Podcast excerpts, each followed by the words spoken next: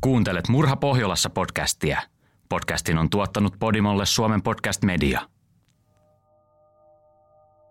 Rauhalliselle Kirkkonummen poliisiasemalle tuli elokuisena tiistai-aamuna vuonna 1990 puhelu. Veikko ei ollut tullut maanantaina töihin, eivätkä kollegat olleet nähneet häntä moneen päivään. He olivat yrittäneet soittaa työtoverinsa ja tämän avovaimon Beeritin kotiin, mutta kukaan ei vastannut. Yksi työkaveri oli käynyt myös soittamassa heidän ovikelloaan tuloksetta. Veikon kotitalolle lähetettiin partioauto tarkastamaan, oliko kaikki kunnossa. Kaksi nuorta poliisia kokivat sinä työpäivänään karmean yllätyksen.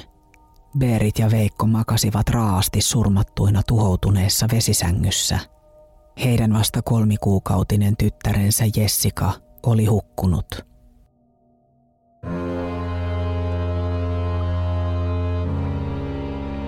Kuuntelet Murha Pohjolassa podcast-sarjaa, jossa kerrotaan Tanskan, Grönlannin, Ruotsin, Norjan ja Färsaarten huomiota herättäneistä murhatapauksista –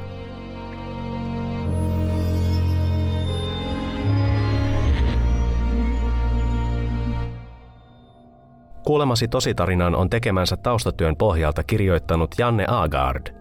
Tarinassa kerrotaan tosiasioita, jotka on julkaistu aiemmin tiedotusvälineissä. Joitakin yksityiskohtia on jätetty pois, eikä tapahtuneeseen oteta kantaa, sillä se on oikeusjärjestelmän tehtävää. Kuulemasi asiat saattavat kuitenkin olla järkyttäviä. Kyse on oikeiden ihmisten elämästä ja kuolemasta.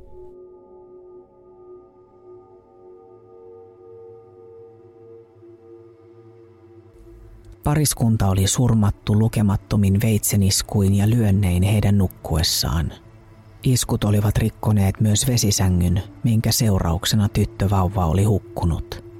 Verta oli kaikkialla, ja poliisi kertoi myöhemmin, että teko oli ollut epätavallisen raaka. Uhrit löytäneille poliiseille annettiin kriisiapua. Uutinen kolmoissurmasta levisi 25 000 asukkaan pikkukaupunkiin ja sitten myös muualle Suomeen. Suomalaiset tiedotusvälineet ryntäsivät kirkkonummelle, jonne on Helsingistä vain noin puolen tunnin ajomatka. Suomessa ja pääkaupunkiseudulla tapahtui kyllä henkirikoksia ja muitakin rikoksia, mutta pariskunnan ja pikkuvauvan raaka murha oli jotain täysin tavatonta. Tutkintaa johtanut rikoskomissaario Antti Turkama yritti rauhoitella ihmisiä sanomalla, ettei kyseessä ollut satunnainen väkivallan teko, vaan perhe oli valittu kohteeksi tarkoituksella. Kyseessä saattoi olla ryöstömurha, sillä talo oli pengottu läpikotaisin ja sieltä oli varastettu 20 000 markkaa. Rahat olivat olleet metallisessa setelipidikkeessä, joka oli helposti tunnistettava. Keittiön pöydältä oli viety Veikon uskollinen ystävä, pieni muistikirja, johon hän kirjoitti ylös työasioitaan. Muistikirjassa saattoi olla vihje murhaajan henkilöllisyydestä, tai ehkä hän merkitsi siihen ylös saataviaan. Pariskunta oli asunut vasta vähän aikaa uudessa omakotitalossaan, jonka pohjakerroksessa oli kahden auton autotalli. 42-vuotias Veikko oli ostanut tontin naapurilta kolme vuotta aiemmin ja ottanut lainaa myös työkoneita varten. Pienen nosturin, kuorma-auton ja perävaunun sekä kaivinkoneen ostamiseen. Hän pystyi hyödyntämään kalustoa myös metsätyöyrityksessä, jonka osakas ja työntekijä hän oli. Veikko oli syntynyt Itä-Suomessa kuusilapsiseen perheeseen. Hän ei ollut juuri kuluttanut koulun penkkiä, mutta hänet tunnettiin kovana ja menestyneenä liikemiehenä. Berit oli hänen vastakohtansa. Tavallisen ydinperheen tyttö, joka työskenteli suuren siivousalan yrityksen keskijohdossa. Pariskunta tappasi vuonna 1988 ja seuraavana vuonna Berit muutti omakotitaloon. Korkojen nousu oli aiheuttanut Veikolle ongelmia yksityistaloudessa, sillä hän oli rahoittanut tontin, talon ja kaluston hankintaa lainalla. 36-vuotias Berit tuli nopeasti raskaaksi, mutta raskausaika oli kaikkea muuta kuin helppo – Tytär syntyi monta viikkoa ennen laskettua aikaa. Vanhemmat olivat onnellisia siitä, että vastasyntynyt tytär oli selvinnyt hengissä. Beritillä oli aiemmasta suhteestaan kymmenvuotiaat kaksoset, tyttö ja poika, jotka asuivat enimmäkseen äitinsä ja Veikon luona. Juuri sinä viikonloppuna kaksoset olivat kuitenkin lasten isän luona naapurikunnassa. Veikolla oli aiemmasta suhteesta kaksi lasta, 19- ja 24-vuotiaat pojat, jotka olivat muuttaneet pois kotoa. Naapurit näkivät tuoreet vanhemmat pihalla tämän tästä, ja kun talon väkeä ei näkynyt päiväkausiin, he luulivat perheen lähteneen kesälomamatkalle. Olihan heinäkuu. Naapureiden mukaan perhe oli ystävällinen ja helposti lähestyttävä. Ja Veikkoa he kuvailivat mieheksi, joka piti kiinni periaatteistaan. Kun poliisit tutustuivat Veikon yritystoimintaan, he saivat kuulla arvostelua Veikon kovista otteista ja tunteettomuudesta, varsinkin kun kyse oli saatavien perinnästä. Veikko oli yleisestikin tyyppi, joka puuttui asioihin – kun hän esimerkiksi huomasi huoltoasemalla rattijuoppoja, hän raahasi heidät Kraivelista poliisiasemalle. Veikkoa oli uhkailtu aiemminkin, ja uhkausten vuoksi hän oli hankkinut pistoolin, jota hän piti koko ajan mukanaan. Pistoli löytyi talosta, joten pariskunta oli yllätetty kesken unien, eikä Veikko ollut saanut asetta käsiinsä. Veikko tunnettiin valppaana ja tarkkaavaisena miehenä, joten jos hänet halusi yllättää, sen täytyikin tapahtua hänen nukkuessaan. Harmaa Toyota-merkkinen pakettiauto oli nähty lähistöllä sunnuntain vastaisena yönä, joka luultavasti oli surmayö. Lukemattomia ihmisiä kuulusteltiin, esimerkiksi Beeritin aiempaa avomiestä, joka oli 41-vuotias automekaanikko ja entinen Volkswagen-merkkikorjaamon omistaja. Hän omisti muun muassa harmaan Toyota Hiasen – ja hänestä tuli ensimmäinen epäilty hänen ja Beeritin välisen suhteen vuoksi. Mies pidätettiin heti uhrien löytämisen jälkeisenä päivänä. Jo muutaman tunnin kuluttua poliisin oli kuitenkin vapautettava hänet, sillä hän oli ollut tekohetkellä kaksoslastensa seurassa, eikä voinut olla syyllinen. Perheen hautajaiset pidettiin kahden viikon kuluttua 13. elokuuta 1990 Hautaan laskettiin kaksi suurta valkoista arkkua ja Jessikan pikkuruinen arkku. Kirkkonummen kirkkoon kokoontui toista sataa sukulaista ja ystävää jättämään hyvästejä. Pappi oli vasta kaksi kuukautta aikaisemmin, kesäkuussa, kastanut Jessica vauvan. Veikko oli hänen rippikoulukaverinsa lähes 30 vuoden takaa.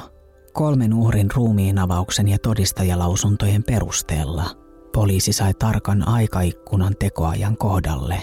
Rikos oli tapahtunut lauantain 28. heinäkuuta kello 20.45. Rikos oli tapahtunut lauantain 28. heinäkuuta kello 24.5 ja sunnuntain 29. heinäkuuta kello 10 välisenä aikana.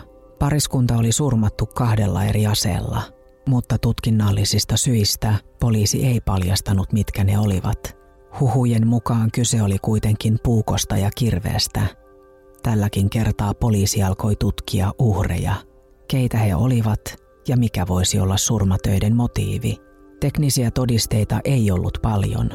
Vesisängyn rikkoutuminen vaikeutti rikospaikan sormenjälkien tutkimista, sillä vesi oli tuhonnut ne.